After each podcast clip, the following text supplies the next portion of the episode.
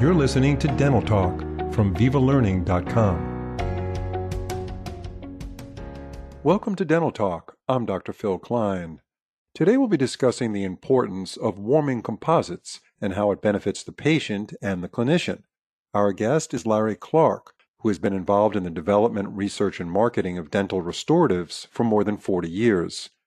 Larry will give us his perspective on modern day composites and tell us why he believes every dentist should consider warming composites as part of the direct restorative procedure.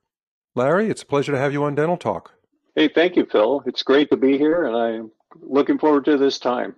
When did warming of composites first occur commercially, and why did they develop? Well, commercially, I, you know, as uh, Ron Kaminer and Todd Snyder and many have said over this last uh, year and a half that I've been watching and listening to Viva Learning, it could have started with uh, coffee warmers. It could have started with uh, hot water. You know, dentists uh, becoming creative and thinking, hey, if I put my syringe or my compule into warm water, can I soften it up a little bit so I can inject it?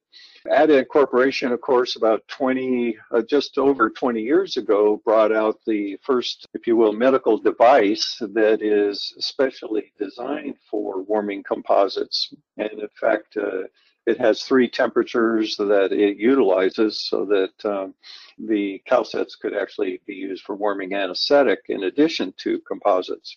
As composites were shifting, they were going from syringes to the compules or the capsules, if you will, and so different um, trays had to be developed to go with the Calset heater, which has been the gold standard in all research up to this point uh, as a uh, official dental composite warmer, if you will. And Addent, uh, Dr. Josh Friedman developed that product, as I said before, a little over 20 years ago. The only improvements to the product that have taken place have been, you know, as delivery systems have changed, uh, dispensing guns, different sizes of syringe, compules, more compules. Uh, Dr. Jeff Bruscia introduced the idea of actually warming your restorations with silane in them before they were placed, or crowns before cementation. So there's a number of different trays that fit on the Calset warmer now that uh, meet various kinds of needs, uh, not just uh, warming composites. As you said, Viva Learning has had a lot of content on warming composites uh, related to placement of them, and then they get back to room temperature where they can continue on with the procedure. There's obviously a trend moving in the direction of clinicians using warm composites. So, what are the things we should know about the benefits? Well, the benefits are more more than one would think. I know when I first discovered them, uh, I was a uh, technical representative for Premier ESPE in 1981, and I first encountered the warming of composites from Ivoclar in a lab processing device. And uh, the product from ESPE at the time was light activated in a vacuum. But the physical properties of the composite were much uh, developed by uh, Ivoclar were superior and it had almost everything to do with the fact that the their product was warmed or heated, if you will. And what I, in my own research, I found out that there was all kinds of aspects that affected any kind of dental material, uh, composite specifically. Today, most dentists, when they think of warming, they think of increasing the, the flow of the composites you know, uh, dentists like David, Dr. David Clark, um, who invented the term, if you will, injection molding using compo- uh, devices at that time, was able to show how you could use heavily filled composites, not micro or not uh, flowables. And I should I should uh, discern the differences of those two materials. But in other words, you could take a high viscosity material that has much higher lo uh, loading of fillers, thus less shrinkage, and warm it and be able to inject it into very tiny spaces, as most of the clinicians point out, especially deep in boxes at the cervical margin, where you, uh, a dentist would typically place a flowable. Um, now you could put these high, highly converted, uh, uh, stronger materials, especially at a place where there's much more stress, um, and have more confidence. So the the first thing that most dentists think about is increasing the flow, which is great, you know, for handling characteristics and so on. Probably the most important part really is the in- increase of monomer conversion. In other words, uh, creating more cross-linking within the composite. You know, it's funny. Um, I used to spend a lot of time explaining to dentists how to repair composites that had chipped or you know fractured or something like this. And one of the things as a manufacturer that we kind of rely on was the, you know the um, composites never convert 100%. So there's always some some material that never converted or never formed double bonds, and that's what you bond to when you actually try to repair a, a composite. So, like in Dr. Snyder's lecture last night, he talked about some lab processing composites that use heat and warming. And uh, he said the biggest problem with them was he couldn't bond to them because they were so highly converted.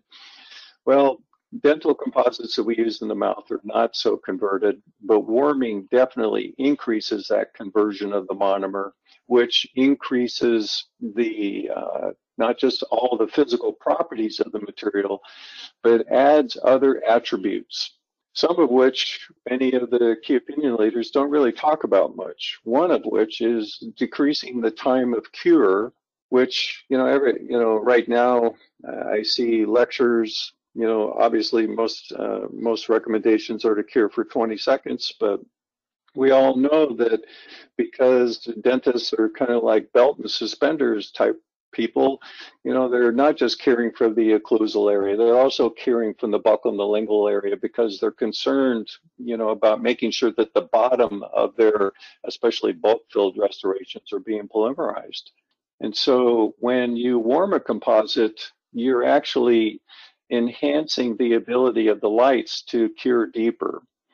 And you also can do that in a shorter period of time. And there's been several uh, studies to prove this that you can basically cure almost in five and cure in five seconds and achieve the same depth of cure that you would at 20 seconds. So let me ask you this How warm is the composite getting in order for us to glean these advantages that you're discussing? Well, we're basically um, bringing it up to about 155 degrees. And um, from uh, and everything that is done in comparison to um, you know warm composite is is compared to body temperature at 37 C.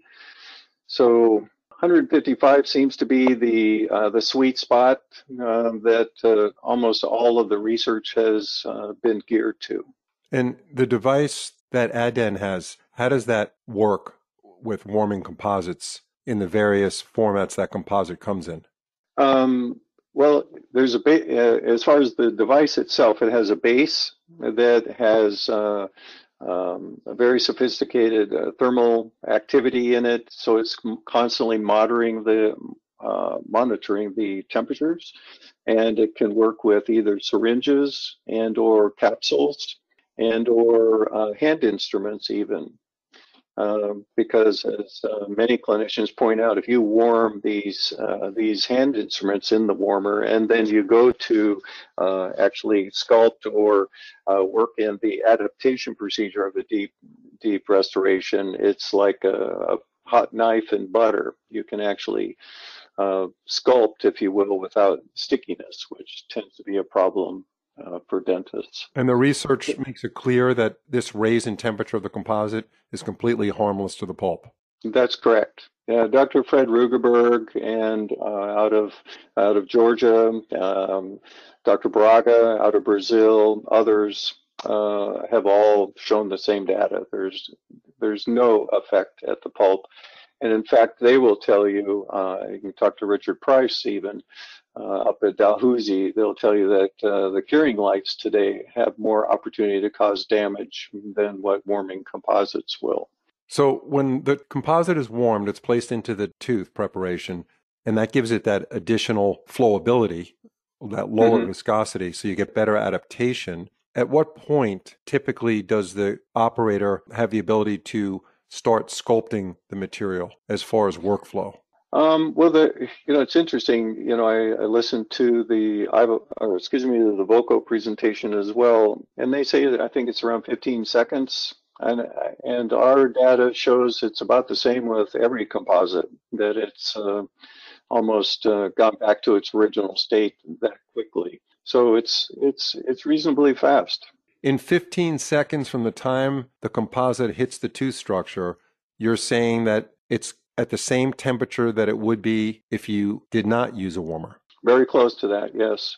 Wow, that's fast. Yeah, and it's, you know, one of the advantages of it, uh, you know, if you talk to clinicians, you know, I was talking to Dr. Art Volker recently, and he said the dentist can really pick up time. It's not so much in the dispensing. Yes, that is faster and flowable and so on, but it's actually in the adaptation phase. That's where it takes time to make sure that you're getting the material properly placed against the matrix or in the bo- deep in the box or up the axial walls. I think uh, warming can benefit both just in the flow, in the flow, and also in adaptation. Yeah. So my last question was going to be, and it still is. I'm going to ask it. Will the addition of warming a composite to the restorative workflow add time to a clinical procedure? Maybe in the beginning if you're brand new to it you know uh, that's up to you and the communication between or uh, you and the dental assistant. But um, you know our feedback is it actually saves time saves time in a number of ways. You know for example articles written by pascal Magne and and others greg helvey uh, others that talk about using warm composites for cementing inlays onlays veneers uh, things like that, the real benefit is in the cleanup. And that uh, it saves a ton of time because you're not working with a material that's setting up, you're working with material that's just changing consistency. And so it takes a lot of stress off the dentist while they're cleaning up the margins. Fantastic podcast. I really appreciate it, Larry. Great insight into the whole concept of warming composites. It's certainly a trend that's building among dental practitioners. We hear more and more dentists and key opinion leaders talking about it. And I know Addent, which is a very innovative company, maybe not as well known as like companies like Voco or 3M or one of these gigantic operations, but Addent has some phenomenal products, and we do appreciate their support, their CE support for this podcast and the webinar that was given last night. December 14th, 2022. The title of it is Enhanced Properties and Placement Simplifications of Composite Resins. Very, very good webinar. And we encourage everyone to log in to vivalearning.com. Just type in Snyder, S N Y D E R, and that webinar will come up. And it's certainly worth watching. Uh, Larry, again, great having you on the program. If anybody's interested in learning more about Addent products, you can look them up on Google, A D D E N T. Larry, thanks so much for being with us. Thank you, Phil, for all you do, uh, educating us all.